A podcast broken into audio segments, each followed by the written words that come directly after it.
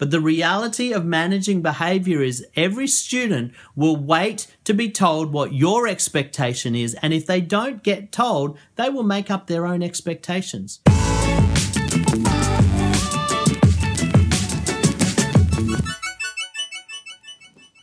Welcome to the Calmer Classrooms channel. I'm your host, Tarun Stevenson, where we are all about helping teachers establish and maintain positive behavior in the classroom. You can catch us on YouTube, Facebook, Instagram, or your favorite podcasting app. So make sure you subscribe and follow so that you don't miss any of our episodes. All right, here's the latest episode. Let's get into it. Right, this is it, number one, the first foundation for establishing and maintaining a calmer classroom. And the first foundation is this you need to establish clear expectations.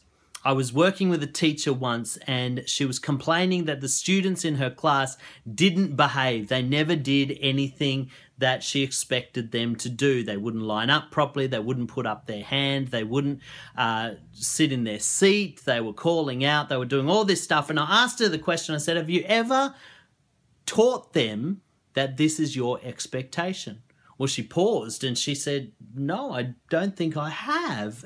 She just assumed that because these particular students were in year 10, that they should know how to behave in a classroom and she wouldn't have to teach them. Now, it's a fair assumption. I would expect that year 10s do know how to behave in a classroom. And do you know what? They probably did know how to behave in the classroom. But the reality of managing behavior is every student will wait to be told what your expectation is. And if they don't get told, they will make up their own expectations. Even when they know what appropriate behavior looks like, frequently they will do what they want until the teacher has clearly indicated what is appropriate. So if you haven't taken the time to explicitly teach your classroom expectations to your students, I want to encourage you start your day tomorrow doing exactly that. Before you've done anything else, start your day clearly communicating your expectations. Now, by expectations, I mean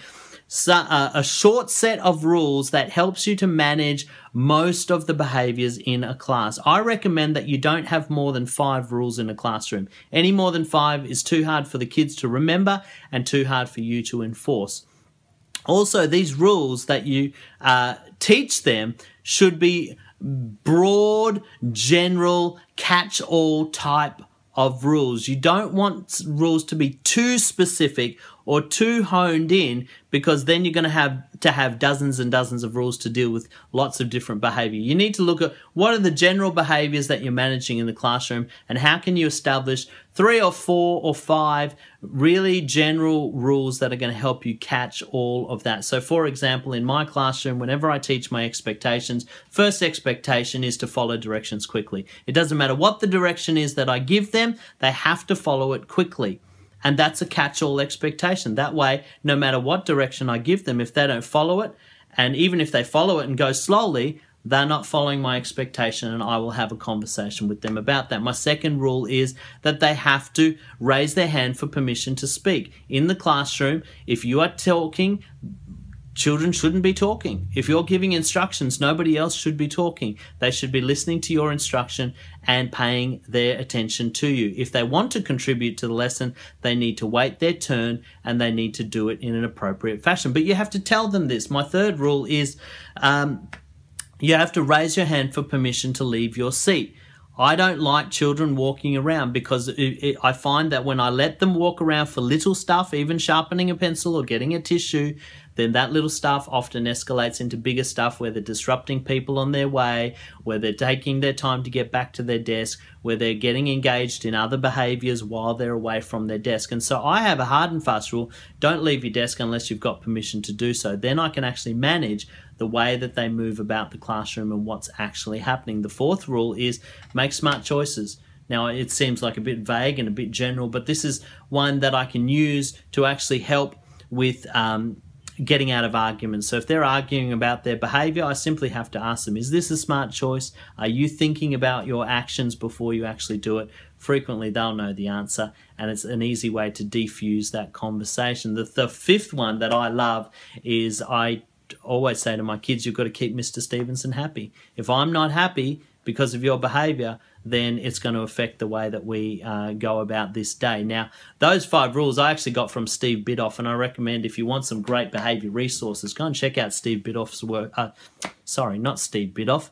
Uh, Chris Biffle's work. Um, he teaches whole brain teaching. So, Chris Biffle he has a program called Whole Brain Teaching. It's absolutely free and it's a great program to help you with behavior management. But the point of this video is this establish your expectations, make sure you know what they are. Five clear rules about classroom behavior, and then teach it to them. Teach them exactly what you expect of them and teach them what the consequences are if they don't follow those expectations. So you be totally upfront and then that way, when you start correcting the students, they're not actually going to cry foul and say, oh, well, you never told me. I didn't know that that was your expectation. So there you have it. That's now tip number one. Establish your expectations and explicitly teach them to your class. Thanks so much for tuning in. I hope you got a ton of value out of that. Don't forget to like, comment, and share with somebody who you think will benefit. We've got a range of online courses, workshops, and also bespoke training for schools and teachers. So if you'd like to find out more, click on the link calmerclassrooms.today and follow us on Facebook, Instagram, YouTube, and your favorite podcasting app. Until next time, I'm Tarun Stevenson for Calmer Classrooms.